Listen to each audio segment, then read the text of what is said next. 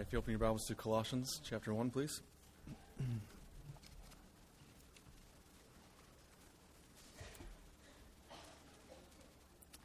Hope you all are enjoying the uh, cold weather. Doesn't sound like it. All right. It's good. Uh, pastor Jim, our interim pastor, Jim Newcomer, he is in um, Durham, North Carolina this morning. This past weekend he has been. Him and Lori have been uh, there for a, uh, a, a, marriage conference because they're having issues. No, I'm just kidding. Don't start rumors there. They're leading it, so uh, uh, they're leading the marriage conference uh, down there. And what an opportunity. I think they were speaking a combination of seven times. So I think Lori was doing some breakout sessions as well. Uh, so, um, but they're, they're in Durham, North Carolina. So I'm Paul Campbell. I'm the youth pastor here at the church. And uh, we started, last time that I spoke, we started working through the book of Colossians, the letter to the, the Colossian believers there. And I wanted to keep moving through that. So I, I, want, I want us to look at Colossians chapter 1 and um, kind of give you uh, recap what we talked about last couple of times, last time I taught, and then we'll jump into the significant text in starting in verse 15. Now, what's going on in Colossians? Well, the book of Colossians, there, uh, the Apostle Paul seems to be addressing some kind of issue that's going on in, uh, in Colossae. Now, he's not really clear on what the issue actually is, the very issue that he's he's speaking against. Like there's some false teaching, and he's not clear on exactly what it is, but it sounds like to me that there are a number of false teachings happening in Colossae. Uh, this city was, is a, was a very diverse kind of city. So not only was it diverse socially and economically, but it was diverse religiously. And so people were trying to look at many different ways to get to God, kind of thing. And he's saying the answer to these false teachers is Christ. That's the answer. So he, he says, don't, don't, uh, don't go after these different kinds of. Look at chapter 2, verse 8. See that no one takes you captive by philosophy and empty deceit, according to human tradition, according to the elemental spirits of the world, and not according to Christ. We just read that together. Don't go after this thing. Look at verse 16. Therefore, let no one pass judgment on you in question of food and drink, or whether or with regard to a festival or new moon or a Sabbath. These are a shadow of things to come, but the substance belongs to Christ. Let no one disqualify you, insisting on asceticism or worship of angels, going on in detail about visions, puffed up without reason by his sensuous mind, and not holding fast to the head, from whom the whole body nourished and knit together through its joints and ligaments, grows with a growth that is from God. So he's saying there's these different kinds of influences coming into this church. And he's not specific on exactly what it is, exactly what the teaching is, but he's saying whatever it is, the answer is Christ. A high Christology, a high view of Jesus. So, in chapter 1, um, he starts off with, uh, I heard one commentator say about another text, this is the kind of thing that letters are made of. He addresses the people there, and then he talks about how thankful he is to God for them, for their influence, for the gospel's influence in their lives. And then he prays for them that they would increase in knowledge. Look at verse 9 in chapter 1. And so, from the day we heard, we have not ceased to pray for you. It's Paul and Timothy. Not ceased to pray for you, asking that you may be filled with the knowledge of his will and all spiritual wisdom and understanding. I love all the things going into the head there, it sounds like. You will be filled with knowledge of his will, uh, spiritual wisdom and understanding. Verse 10. So as to walk in a manner worthy of the Lord fully pleasing to Him, bearing fruit in every kind of work, and increasing in the knowledge of God. And you'll be strengthened with all power according to his glorious might for all endurance and patience with joy, giving thanks to the Father. So he says to them, Thank you.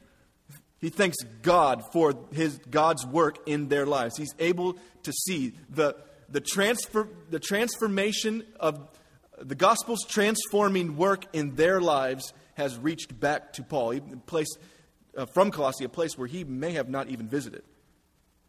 Now, then, he's, then he says, This is how I'm praying for you. You would increase in knowledge. So you won't be worthless. You won't be lacking fruit.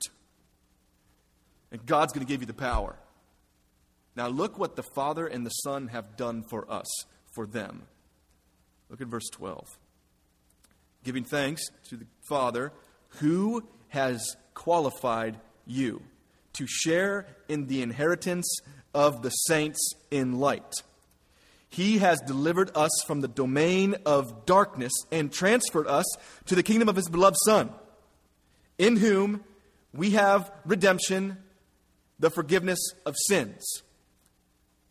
We have been rescued by Christ.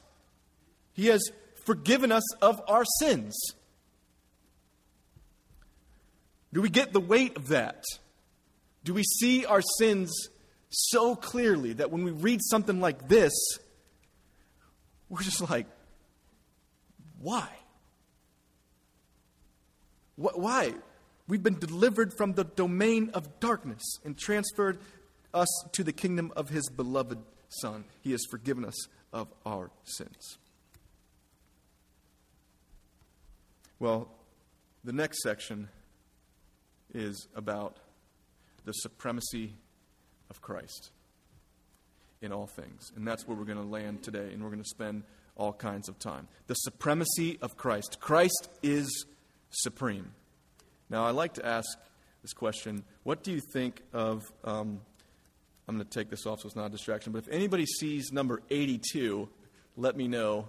And if anybody has a word, come forward take over. I'm just kidding. Um,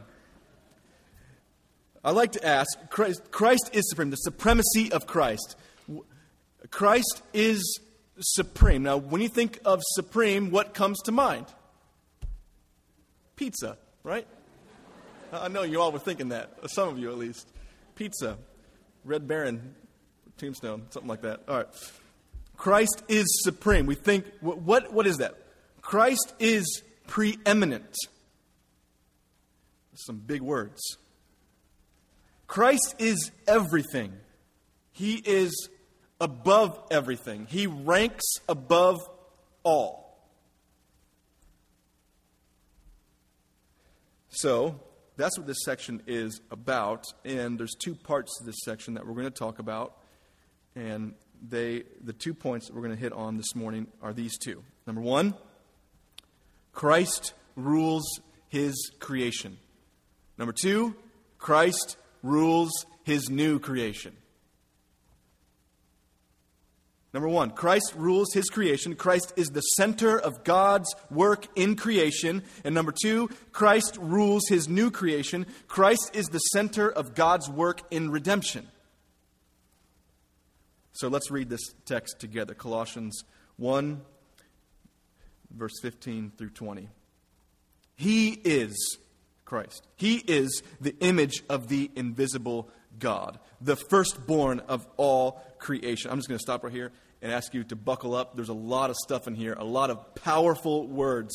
So focus in hard on what is being said here and see these two sections. Christ rules his creation, and Christ rules his new creation. Okay, let's start all over. Verse 15 He is the image of the invisible God, the firstborn of all creation. For by him all things were created, in heaven and on earth, visible and invisible, whether thrones or dominions or rulers or authorities, all things were created through him and for him. And he is before all things and in him all things hold together. And he is the head of the body, the church. He is the beginning, the firstborn from the dead, that in everything he might be, be preeminent. For in him all the fullness of God was pleased to dwell, and through him to reconcile to himself all things, whether on earth or in heaven, making peace by blood of the cross. This section right here uh, is called uh, the Colossian hymn. It's uh, he changes style in this letter to write a hymn or quote a hymn. We don't know exactly if he's writing it or if he's quoting it or if he's taking a hymn and he's he's he's um, he's messed with it just a little bit to make to suit his purposes. So maybe it was a common hymn, maybe it was something that he was writing. So we don't know if it was wrote. Or, I think of wrote or quote. We don't know if it was if he wrote it or he quoted. So, um, but here it is. He changes it, and he, he's he's he's using this very grandiose language about Christ. And here's the structure. There's two parts to it, but uh, focus in on verse 17 through 18a. That's, that is what some commentators, and I agree with these commentators, that they would say that that section, verse 17 through 18a, where it says, And he is before all things, and in him all things hold together, and he is the head of the body of the church. That section right there acts as a kind of bridge between two stanzas. It's getting really complicated. All right, so verses 15 through 16 is stanza number one. Verses 17 through 18a, you're going to see this kind of bridge. The first part of 17 is He is before all things, going to point back to stanza 1. This, the last part in verse 18a, and He is the head of the body, the church, is going to point to stanza 2. He is the beginning, the firstborn from the dead. And then there's this middle phrase. And in him all things hold together. That's the center. In him all things hold together. That's the center of this hymn. Now, number one Christ rules his creation. Christ is the center of God's work in creation. Let's move through this text. He is the image of the invisible God. The image of the invisible God. God is invisible, but he has an image. This draws our mind, there's lots of creation language in here. This draws our mind back to Genesis chapter 1. Genesis chapter 1 in verse 26. Let me turn there real fast and I'll read it to you. Genesis chapter 1, it's towards the beginning, right? Uh, then God said, Let us make man in our image, after our likeness, and let, him, let them have dominion over the fish of the sea, and over the birds of the heavens, and over the livestock, and over all earth, and over every creeping thing that creeps on the earth. So God created man in his own image. In the image of God, he created him. Male and female, he created them. So God creates man in his image, all mankind. He creates man in his perfect image, but mankind falls. We fail. We fell. The image of God has been marred. Did we lose the image of God? No. We still possess the image of God, but it has been marred. We still have the image of God. We can look at Genesis chapter 9, which talks about how we shouldn't murder people because they are made in the image of God. We, should, we could look at J- James chapter 3, where it talks about how we shouldn't slander people with our tongues. How can we bless God and with the same mouth we curse people who are made in the image of God? So we still bear the image of God. That, those, that's a different sermon. Um, we still bear the image of God. And God is invisible, but Jesus becomes the ultimate revelation of God Himself. He is the perfect representation of God. We are to be a perfect representation of God, but that was marred, that was um, changed.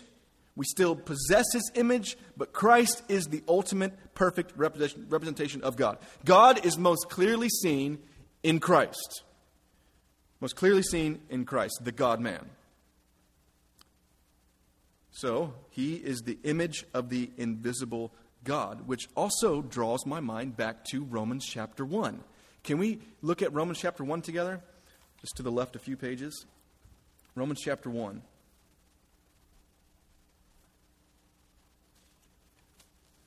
Look with me in verse 18.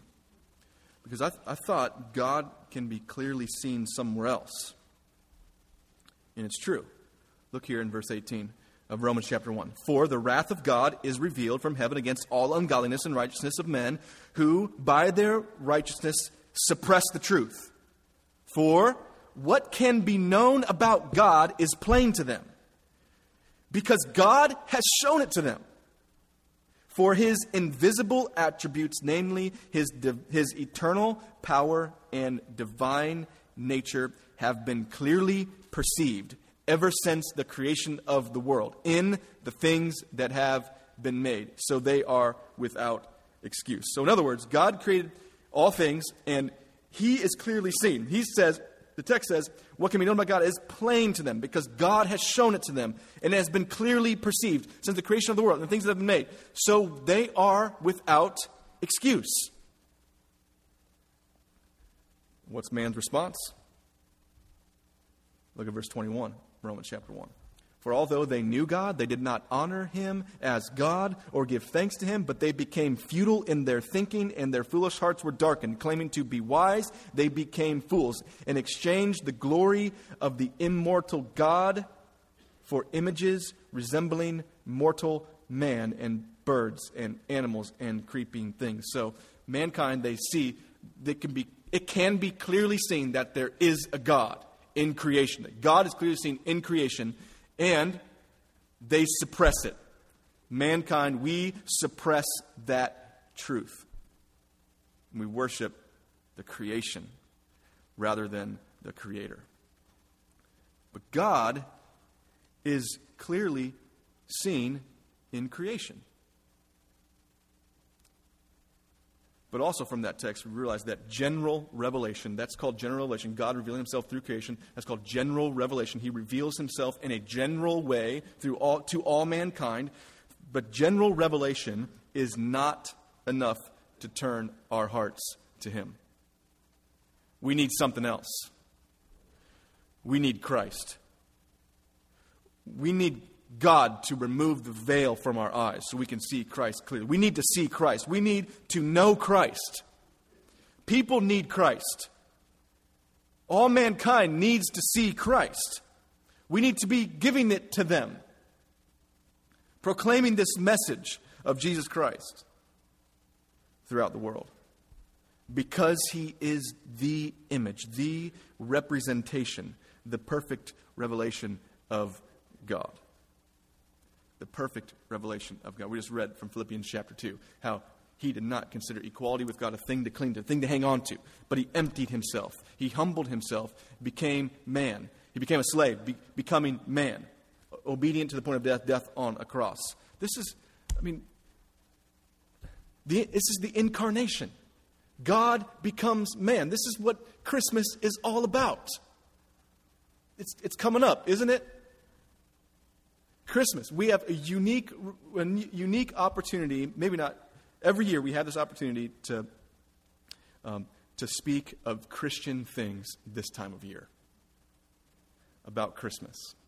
We, we get to uh, enter into Godward conversations just because there's a holiday coming up. Thanksgiving, Christmas, who are we thankful to? Who's Paul thankful to in Colossians chapter? We're thankful to God. Christmas, we see the incarnation of Jesus Christ. We get to explain to people why we celebrate Christmas. The incarnation. And I can't wait to start singing Christmas songs. We sang a Christmas song this past Wednesday night in youth group, and it was fantastic. We should sing incarnation songs all year round that all right, Paul? I'll talk to Paul later about that. we'll, we'll have a discussion. That's good. Incarnation. What an opportunity. Christ is the perfect image of God, and he is who we are to strive to be. So, Paul is going to go there here in Colossians. Look at chapter 3 in verse 10 with me. Chapter 3 in verse 10. Yeah. Of Colossians. We're back in Colossians, sorry. Chapter 3 in verse 10. He's talking, he's, he's in this put off, put on kind of language. Put to death, but now live. Look at verse 10 in chapter 3. And have put on the new self, which is being renewed in knowledge. Remember that from chapter 1? After the image of its creator. So we are to strive to be like Christ in this the image of the invisible God. He's also called, in, chap- in chapter 1, verse 15, the firstborn of all creation. The firstborn of all creation. Now, does that mean he was the first part of creation? Does it mean he was created?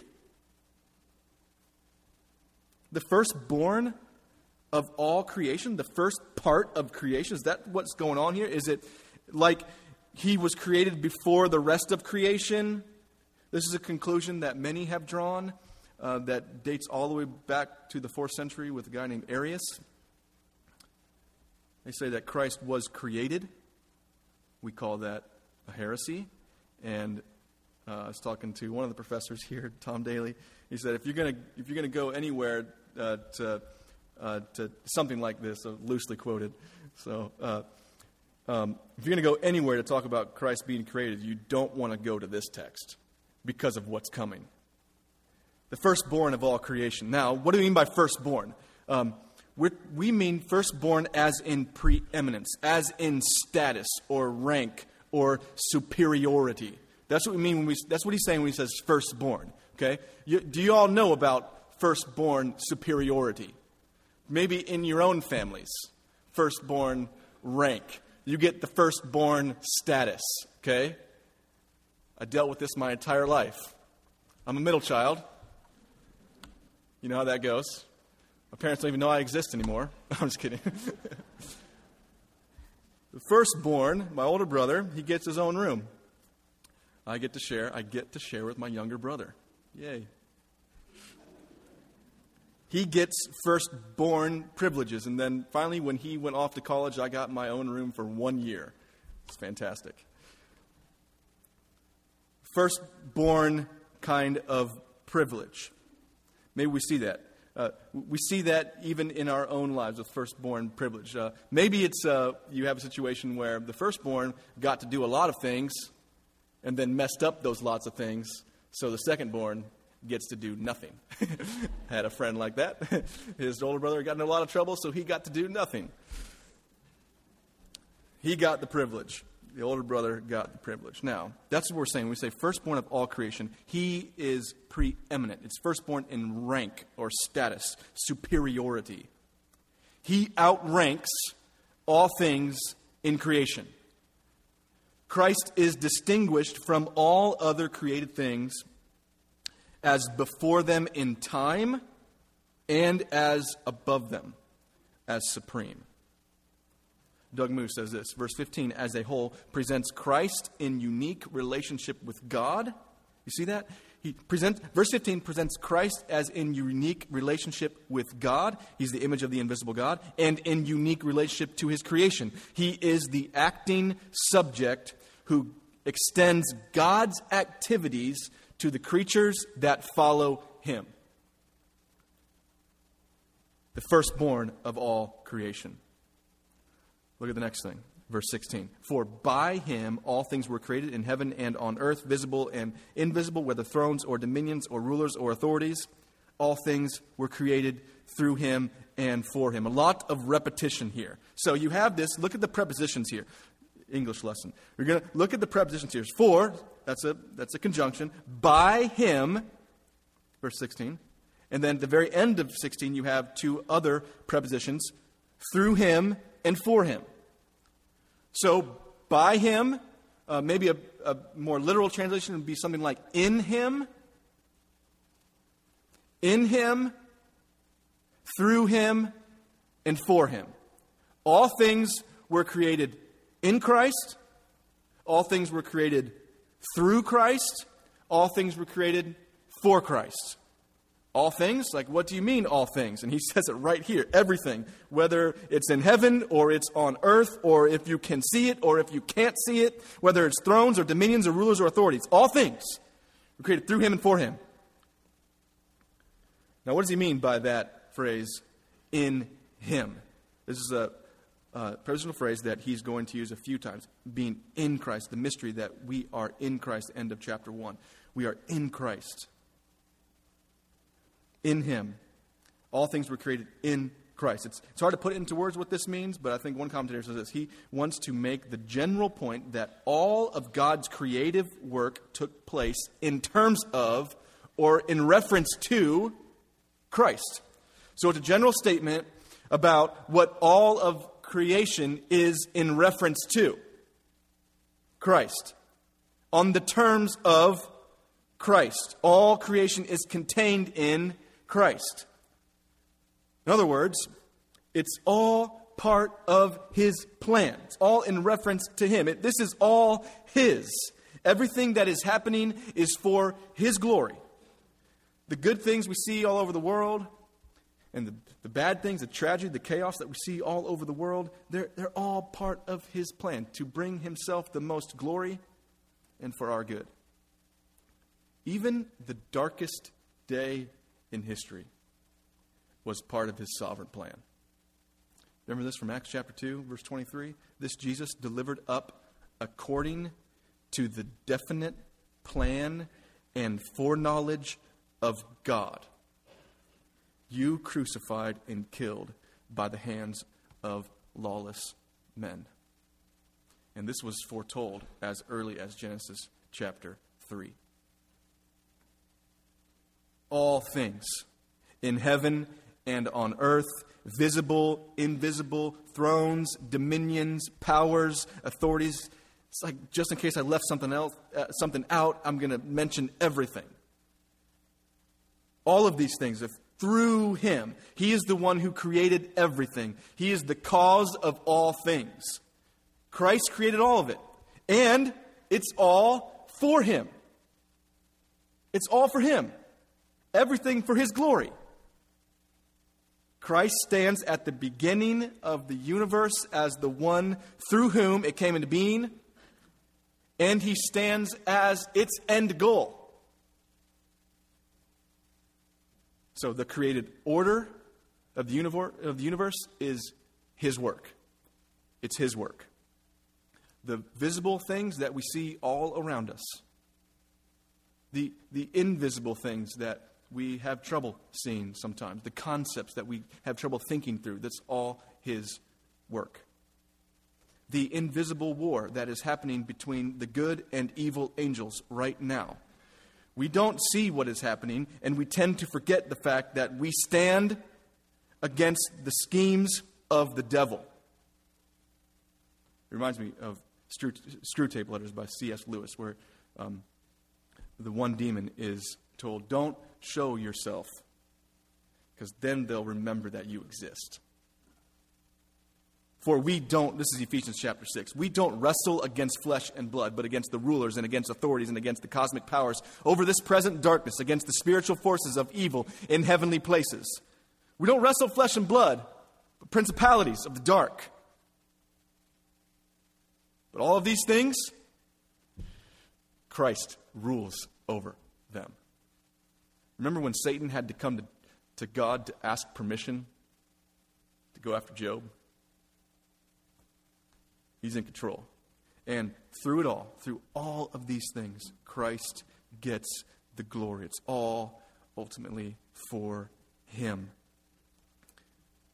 Now, the writers of the Constitution of the United States, they may have thought they created a throne called the office of the President of the United States.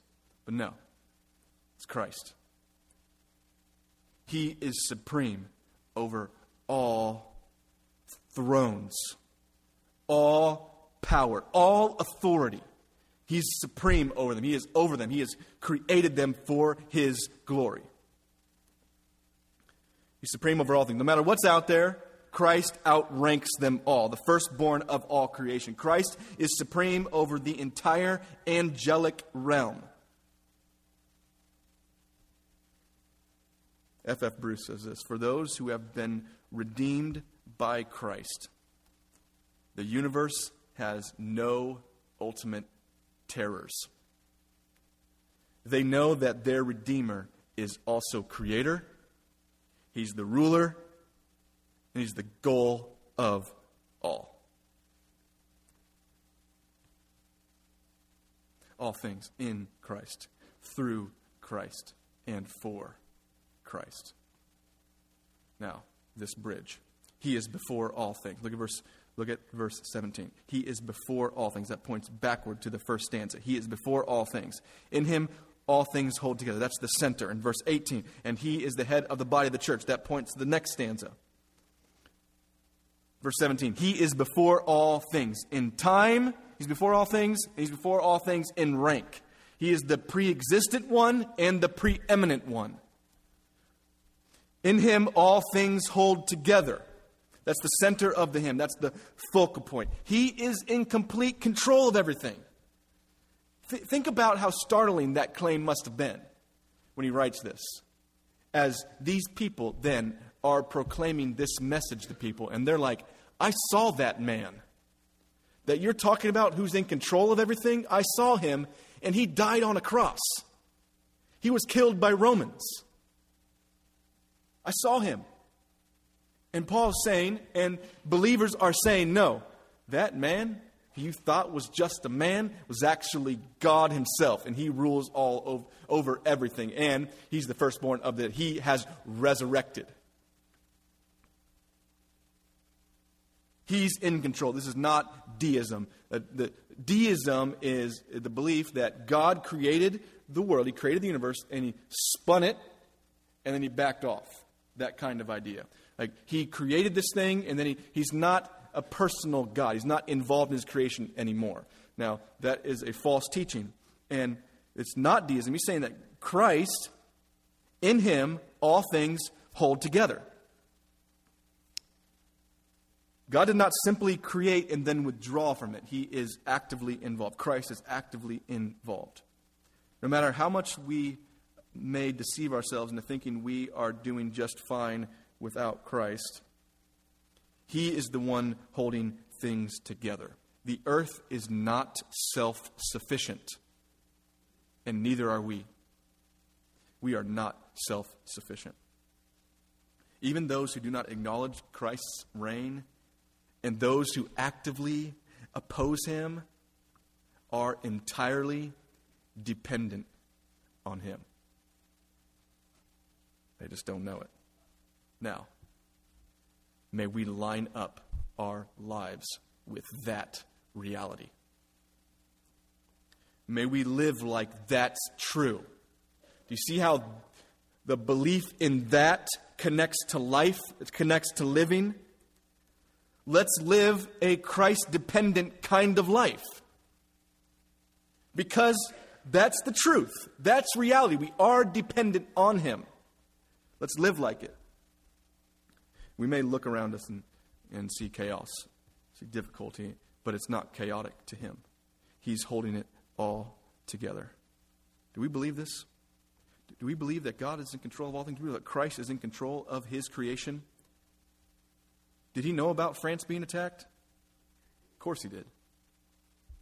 And it's all for His glory and for our good. We, we don't know. We, through, through tragedy, we don't we don't always know how it is for our good and for His glory. We don't know. We, we'd love to have the one for one, right? Like, this bad thing happened, but this even greater thing happened over here. We want that kind of view sometimes. We don't get it. We want to be like God in that, don't we?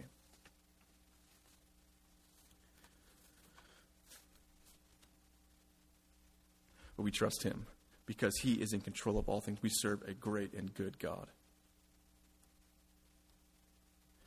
So, not only does Christ rule in his creation, he rules in his new creation. Look at verse 18.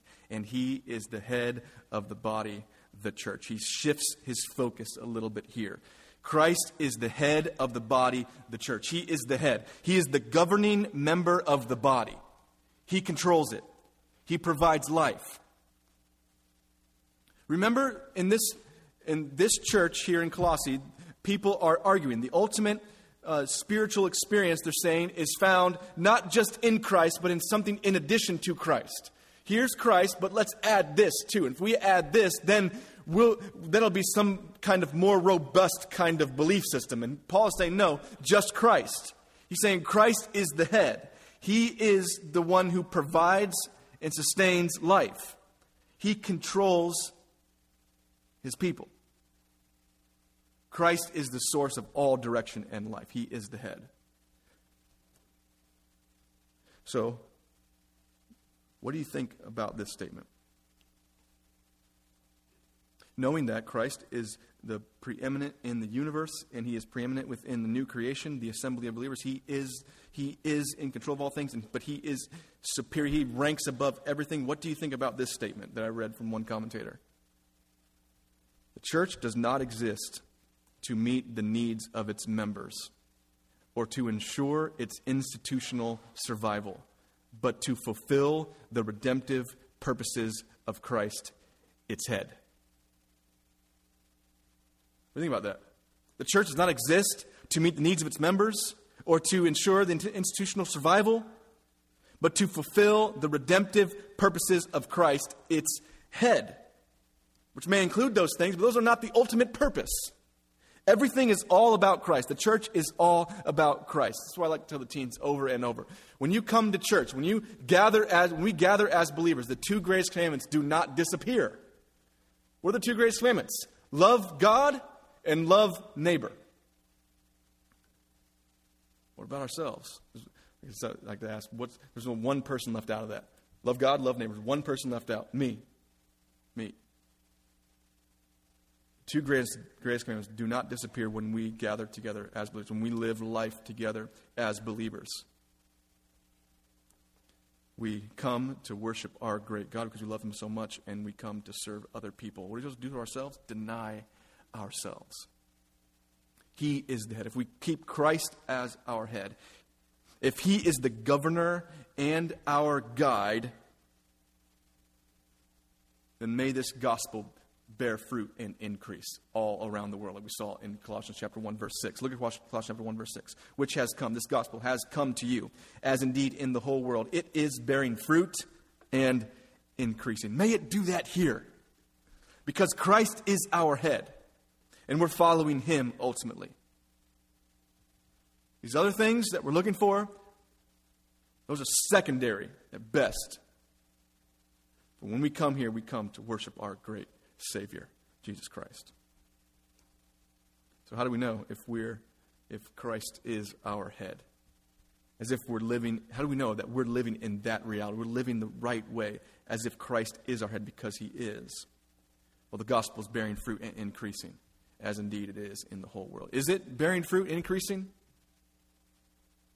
We see it? Christ is our head, and we are his body, the church. Do you have that imagery in mind? He is the beginning. Next phrase. He is the beginning, the firstborn from the dead, that in everything he might be preeminent. He is the beginning. The meaning of that is he is the founder. And not only is he the firstborn of all creation, we saw in verse 15, but he's the firstborn from the dead. In other words, his resurrection initiated something. It is the first of many resurrections that will come. His resurrection guarantees our resurrection. 1 Corinthians 15, 16 through 20. The dead will be raised because we believe in Christ in his resurrection. There's an eschatological hope here. There's an end times kind of hope here. Firstborn of the dead. We will rise so that in everything he may be preeminent. This is our Messiah. This is our Christ. He demonstrates his power over the fallen and rebellious world by dying and rising again. Wait, doesn't Christ already have supremacy as the firstborn over all creation? Doesn't he already have? We just talked about how he is in control. He's supreme over everything. Is, doesn't he already have supremacy over, as the firstborn over all creation? Why this other part about the church? Wright says this What Christ had by natural right, he had not yet exercised. Christ is ruling the church in order to eventually bring all things under his rule. He is ruling, but he will bring everyone, reconcile all things to himself. Verse 20. He will rule. All will live in that reality. They'll see it. So there's an assumption here that things are not right currently, and we're going to get to a little more of that tonight. There's an assumption that things are not all right currently. We, that's easy for us to look around and think, yeah, this world is not right. That's easy for us to do. We live in a fallen world. We see it day by day by day.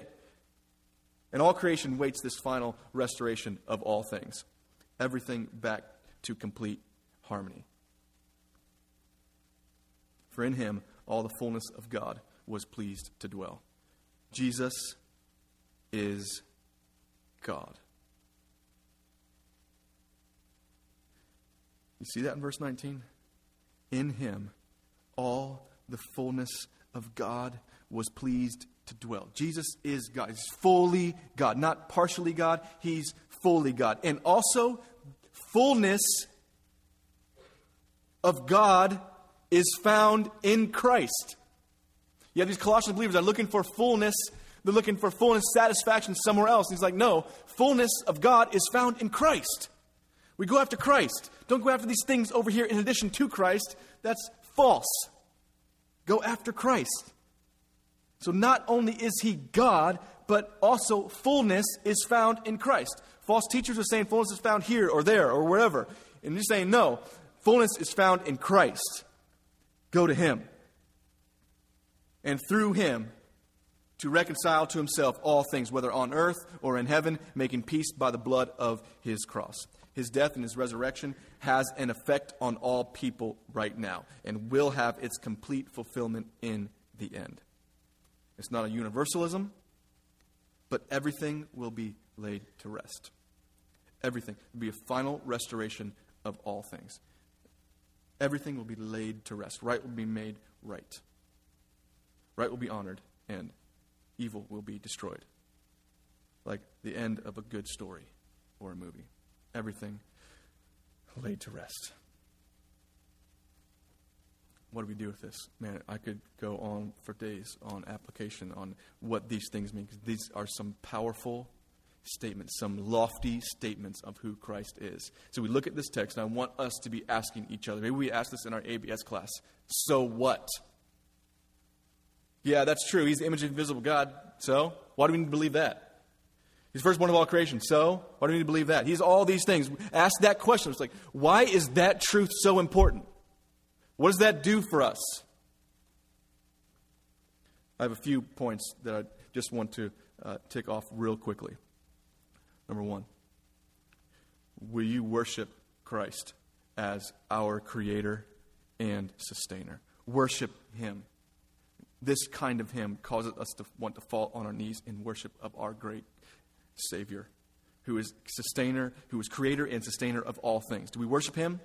And I would call anyone who has not done this, who has not decided to place their faith in Jesus, to trust now. Receive him. R- repent. Turn from the way that you're headed and turn towards Christ, who is the creator and sustainer of all things. Live in that reality.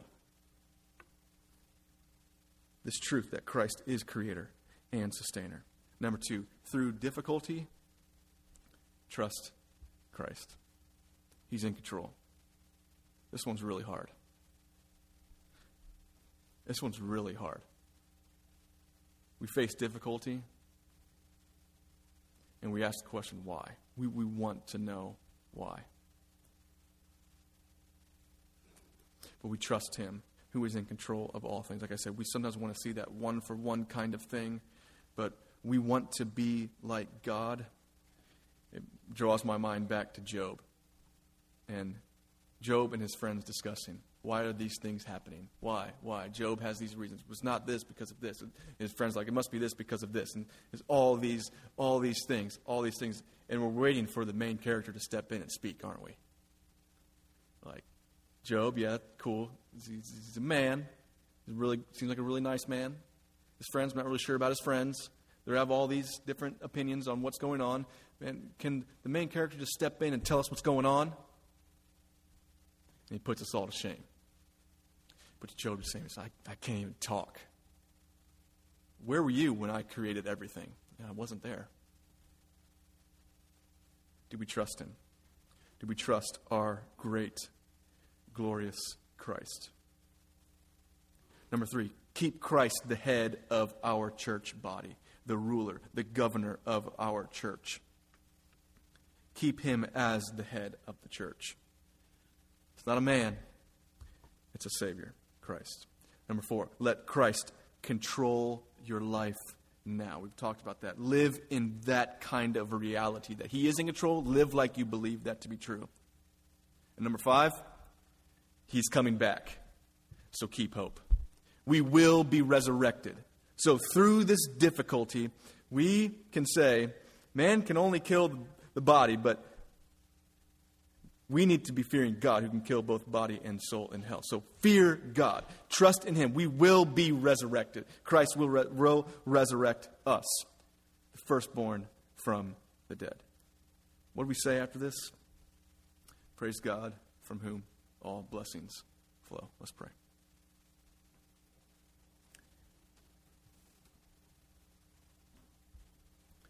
Dear God, after reading this text, we just we pause in awe